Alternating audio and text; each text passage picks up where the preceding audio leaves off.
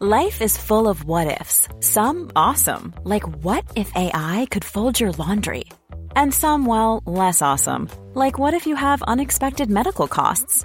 United Healthcare can help get you covered with Health Protector Guard fixed indemnity insurance plans. They supplement your primary plan to help you manage out of pocket costs. No deductibles, no enrollment periods, and especially no more what ifs. Visit uh1.com to find the Health Protector Guard plan for you. Millions of people have lost weight with personalized plans from Noom, like Evan, who can't stand salads and still lost 50 pounds. Salads, generally, for most people, are the easy button, right? For me, that wasn't an option. I never really was a salad guy. That's just not who I am. But Noom worked for me. Get your personalized plan today at Noom.com. Real Noom user compensated to provide their story. In four weeks, the typical Noom user can expect to lose one to two pounds per week. Individual results may vary. There's never been a faster or easier way to start your weight loss journey than with PlushCare. PlushCare accepts most insurance plans and gives you online access to board-certified physicians who can prescribe FDA-approved weight loss medications like Wegovy and Zepbound for those who qualify. Take charge of your health and speak with a board-certified physician about a weight loss plan that's right for you. Get started today at plushcare.com slash weight loss. That's plushcare.com slash weight loss. plushcare.com slash weight loss.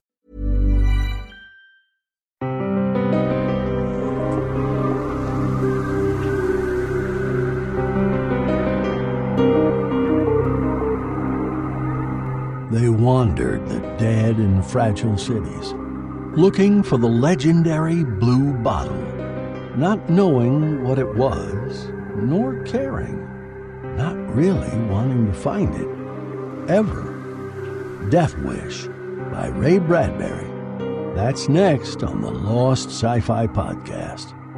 Ray Bradbury was one of the most successful and acclaimed authors of his time. And it is no surprise he's one of the most popular authors on our podcast. From Planet Stories magazine in the fall of 1950, turn to page 29 for Death Wish by Ray Bradbury. The sundials were tumbled into white pebbles. The birds of the air now flew in ancient skies of rock and sand. Buried, their song stopped. The rivers were currented with dust which flooded across the land when the wind bade it reenact an old tale of engulfment. The cities were deep laid with granaries of silence, time stored and kept, golden kernels of forgetfulness, pools and fountains of quietude and memory. Mars was dead. And then, out of the large stillness from a great distance, on the stones of an old highway, there was a tiny sound. First, like an insect, and growing larger, between the cinnamon hills, and finally broadening, flattening out, the sound buzzing and humming, while something moved, growing big. The highway trembled. The rocks ground one upon another briefly. The sound grew into a thunder, which shook down avalanches of dust in the old cities. The sound ceased. Mr. Albert Steinbeck and Mr. Leonard Craig sat in their rusted automobile, in the warm silence of midday, sighing. They looked at a city which did not move, but stood with one stone upon another waiting for them to enter. Hello! cried Mr. Steinbeck. A tower dropped into soft, dusting ruin. Hello! A second and a third tower crumbled into whispers of dust. Hello! Steinbeck waited. No more towers fell. It's safe to go in now, he said. To find the blue bottle? said Mr. Leonard Craig, not moving. Yes. Why does everyone want it? What's in the bottle? I don't know. Steinbeck checked his equipment. Who does know? Nobody knows. Those that found it never told. Then why bother? said Craig, lying in his corner of the car, a cigarette unlit on his lower lips. His mouth barely moved. His eyes were half shut and faintly amused. Use a little sense, said Steinbeck. It's because it might contain anything that everyone is looking for the blue bottle. Everyone? Steinbeck nodded. It's old. Old as that desert there, or the canals. A blue bottle, said Craig, sitting up and looking around, as if trying to explain it to himself and the highway. Blown by some ancient Martians, and it's in one of these damn cities. Mind you, I'm not criticizing. I've got nothing to do. If I wasn't traveling with you, I'd be sitting under a tree somewhere or swimming in a canal. I'm just along for the ride. Continue. Steinbeck looked at the rusted car. They had found it in an old ruin somewhere, part of the flotsam of the first industrial invasion of Mars that had died when resources had petered out 40 years ago. He and Craig had worked on the motor for six weeks, and it ran, intermittently, from dead city to dead city, through the lands of the idlers and roustabouts, the dreamers and the lasers, like himself and Craig, men who had never wanted to do anything and had found Mars a good place to do it. Look at it this way, Craig, said Steinbeck. All of my life, I've done nothing, nothing big, Everyone else I went to school with, they did something big on Earth, on Venus, somewhere in the system. Now it's my turn. You're a tramp, said Craig truthfully. Not when I get that blue bottle. Let me figure. Craig counted his fingers. Nine, no, ten years you've hunted that damn thing. Long before I met you. And now the last two years since I landed on this place. I've been tagging along, watching you twitch nights. I see you by the fire asleep. You whine and shake. You get nightmares. You sure must want it bad. And since you don't even know what's in that damn bottle, that means you don't even know what you want from life. Look, Craig, we argue about this every day. And every day I keep telling you to relax. You don't need an excuse to be a bum. You've got this blue bottle as an excuse, maybe a rationalization for you never doing anything. All I ask is a drink, some hot soup, a sandwich, plenty of sleep. No work if I can help it. And I don't need a blasted bottle to excuse my lazy carcass. All right, I'll shut up. Come on, we'll get into the city. They walked on the stones of the avenue past fountains of littered bone. This building? asked Craig.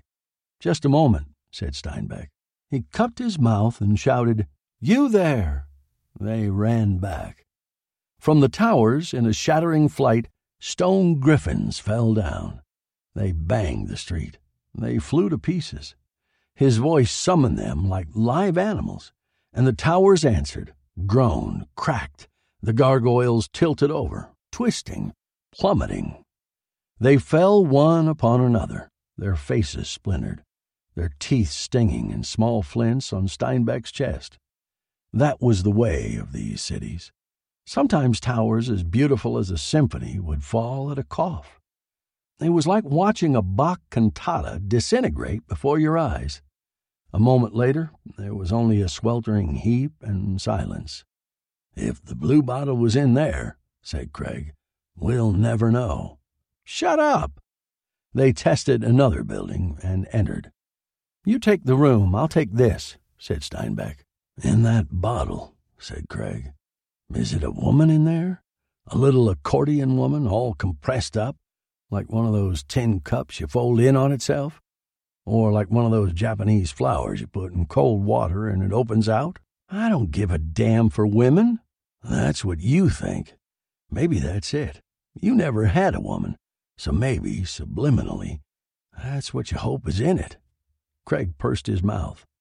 Or maybe in that bottle, something about your childhood.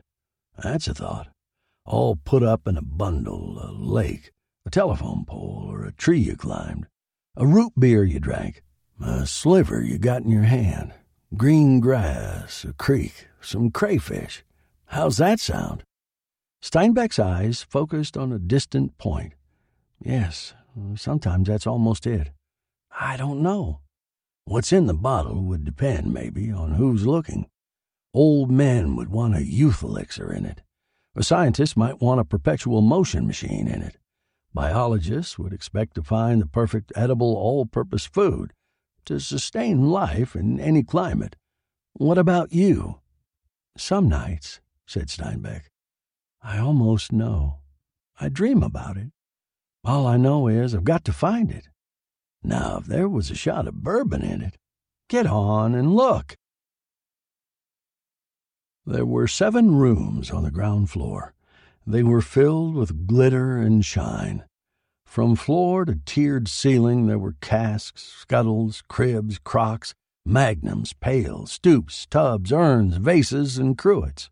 These were fashioned of red, pink, yellow, violet, and black glass. Steinbeck broke them one by one to eliminate them, to get them out of the way so he would never have to go through them again searching for the hidden treasure. The empty house sounded with continually breaking glass. Steinbeck finished his room. He stood ready to invade the next. He was afraid to go on, afraid that this time he would find it, the search would be over, and meaning would go out of his life. It had been with him a long time, this fear that some day he would find the bottle and what would be left of his life then? Only after he had heard of the bottle of blue glass from fire travelers all the way from Venus to Jupiter ten years ago had life begun to take on a purpose. The fever had lit him, and he had burned steadily ever since. If he worked it properly, the prospect of finding the bottle might fill his entire life to the brim. Another thirty years, if he was careful, and not too diligent, of searching, never admitting aloud that it wasn't the bottle that counted at all, but the search, the running and the hunting, the dust and the cities and the going on. Then he could die, his life full of activity, as senseless as a clock set to sound out its twelve strokes at some future date, and then lie still what if he knew the bottle to lie in the next room at this instant? He would turn and walk out, and not come back for many years. He knew that as certainly as he knew the forests of gray web and thickets of spiders waiting in the long hall. He heard a sound. He turned and walked to a window looking out into the courtyard. A small gray streamlined motorcycle had purred up almost noiselessly at the end of the street. A fat man with blond hair eased himself off the spring seat and stood looking at the towers. Another searcher. A rich one this time, Steinbeck sighed. Thousands of them, searching and searching. But there were thousands of brittle cities and towns and villages, and it would take a millennium to search them all. How you doing? Craig appeared in a doorway. Get back to your own room and search. I searched. Nothing. Steinbeck sniffed. Do you smell anything? What? Craig looked about. Smells like bourbon, said Steinbeck. Oh, Craig laughed. That's me. You? I just took a drink. Found some in the other room. Steinbeck moved aside some red bottles and peered into a corner. Sure, said Craig. I shoved some stuff around, and I found a mess of bottles, like always, and one of them had some bourbon in it. So I drank it. Steinbeck turned and stared. Say that again? So I drank it, said Craig. What would bourbon be doing in a Martian bottle? asked Steinbeck. His hands were cold. He didn't move, but he knew that he was trembling. He took a slow step. What color was the bottle? I didn't notice. It was just a bottle. Craig swallowed and turned pale. Oh, God, he said. He put his hand to his throat and then to his mouth. It was blue, and Craig was running. Steinbeck wanted to yell, No, don't! I'm leaving! He tried to walk out to get away. But Craig was back now, and there was a bottle, as blue as the sky the size of a small fruit, light and airy in his hands as he set it down upon a table. Here it is. It doesn't look very interesting to me, said Craig. It can't be the right one. After all, it's just a bottle, a bottle with some bourbon in it, and very refreshing. He smiled. Steinbeck stood looking at it. I don't see anything inside, he said. You're insane, said Craig. Go on, shake it. Steinbeck picked it up gingerly. He shook it. Hear the liquor gurgle inside? said Craig. No. I can hear it just as plain. There's nothing in it, I tell you. You don't see anything? No. They set it on the table again and said nothing. Sunlight falling through a side window struck blue flashes off the tall, slender container. It was the blue of a star held in the hand.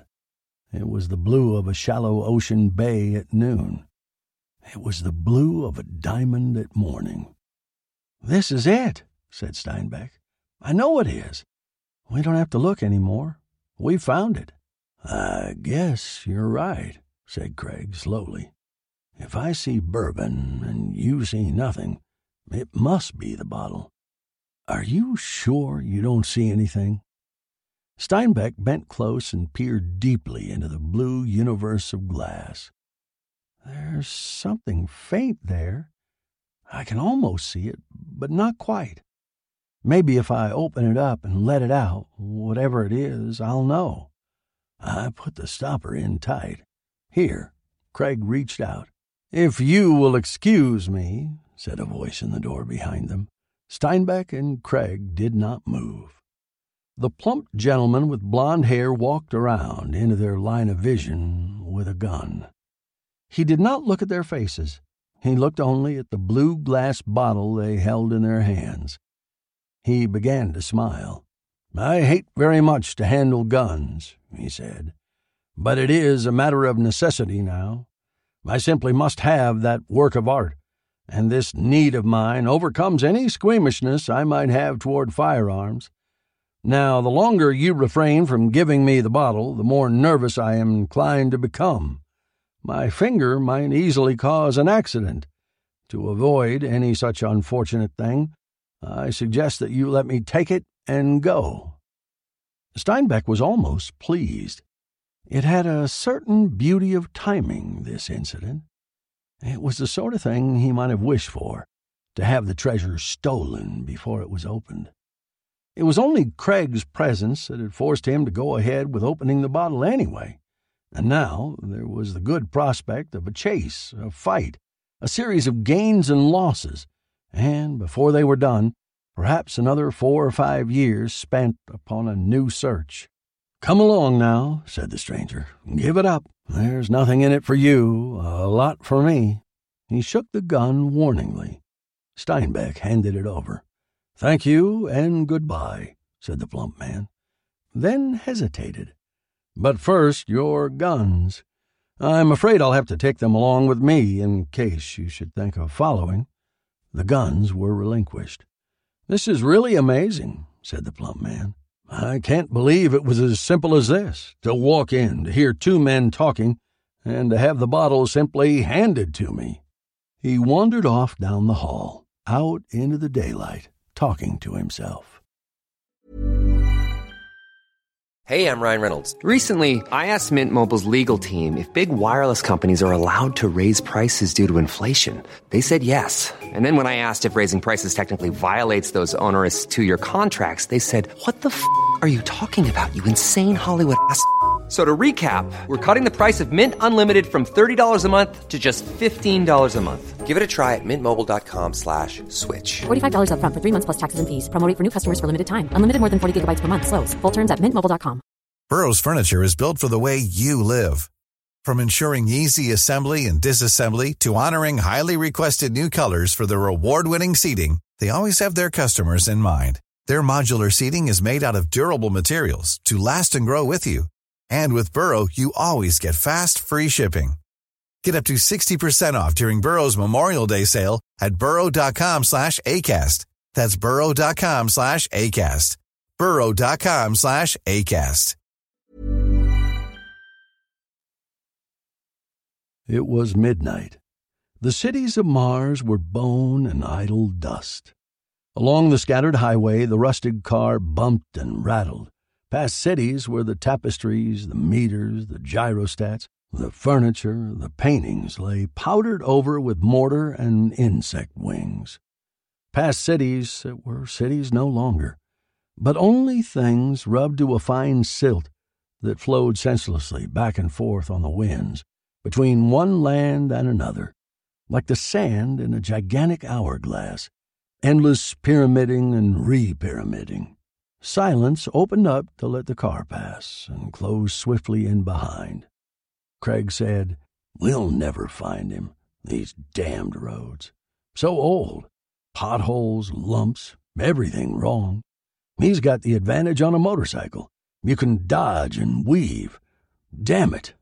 They swerved to avoid a crevasse. You watch the sides of the road, said Steinbeck. He could hide until we passed and then go the opposite direction. Maybe he had a rocket parked somewhere and went up in it. Wait a minute. Steinbeck throttled the car down. He slowed and turned about. I saw something back there. Where? They drove back a hundred yards. There, you see? In the ditch by the side of the road, they saw a large mass. The plump man lay folded over his motorcycle. He did not move. His eyes were wide, and when Steinbeck flashed his torch down, the eyes burned dully.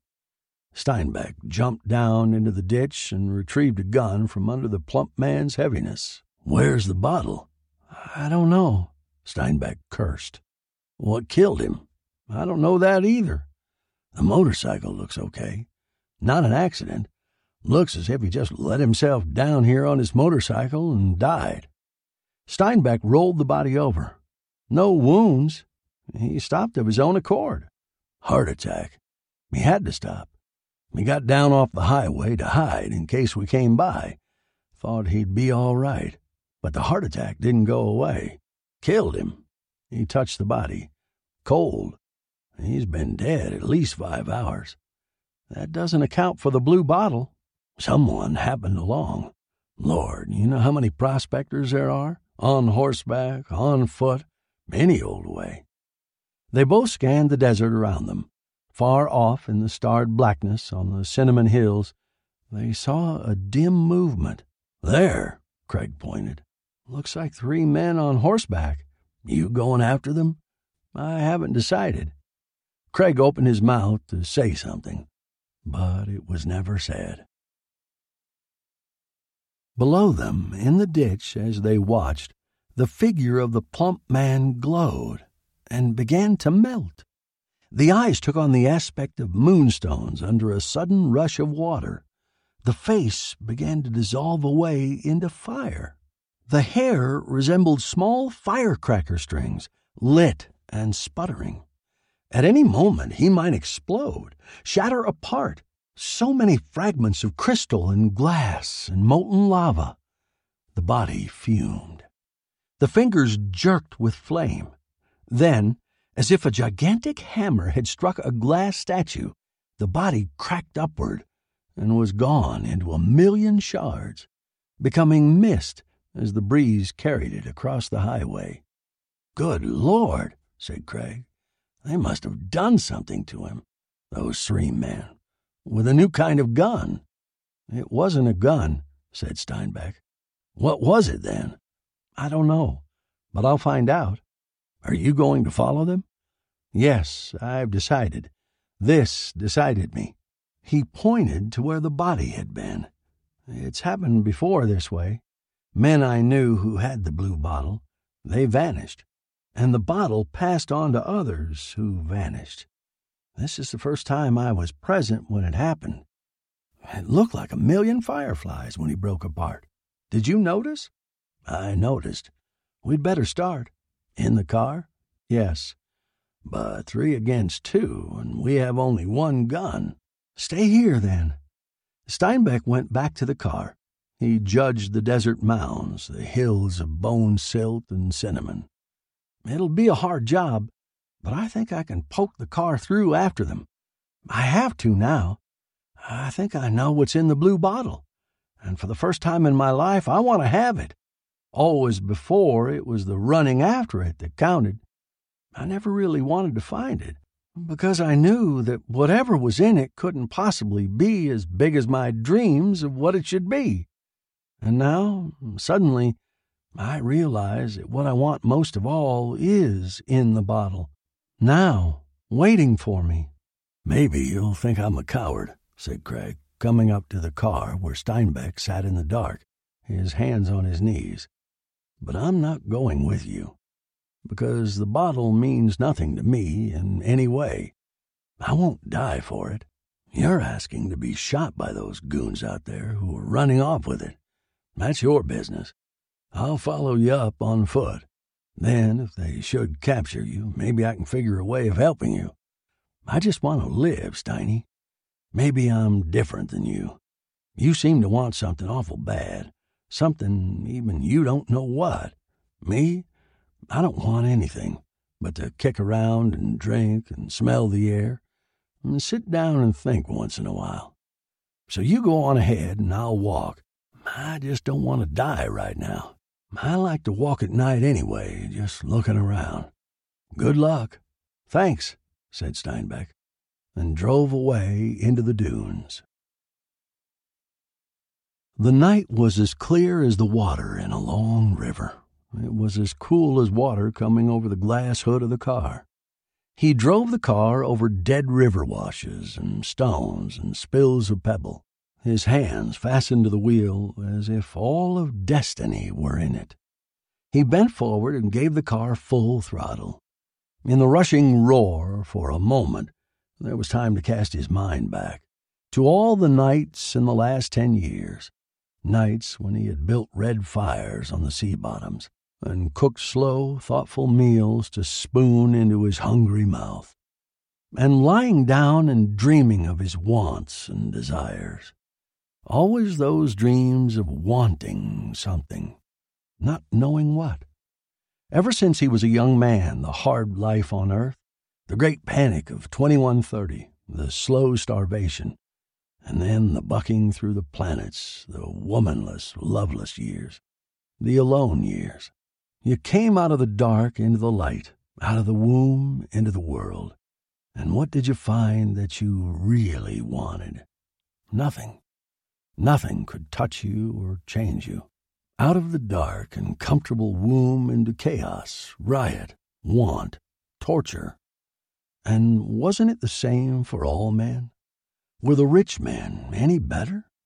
What about that plump man back there on the highway, dead? Wasn't he always looking for something extra? Something that he didn't have? Peace? Or what? So, what was there for men like himself? Or for anyone? Was there anything at all to look forward to? The blue bottle. He braked the car to a halt. He leaped out, the gun ready. He ran in the dunes. Ahead of him, three horses reared up in terror. He fired a shot. He aimed, but there was nothing to aim at. Empty saddled, the horses screamed and pelted off, throwing up great showers of sand.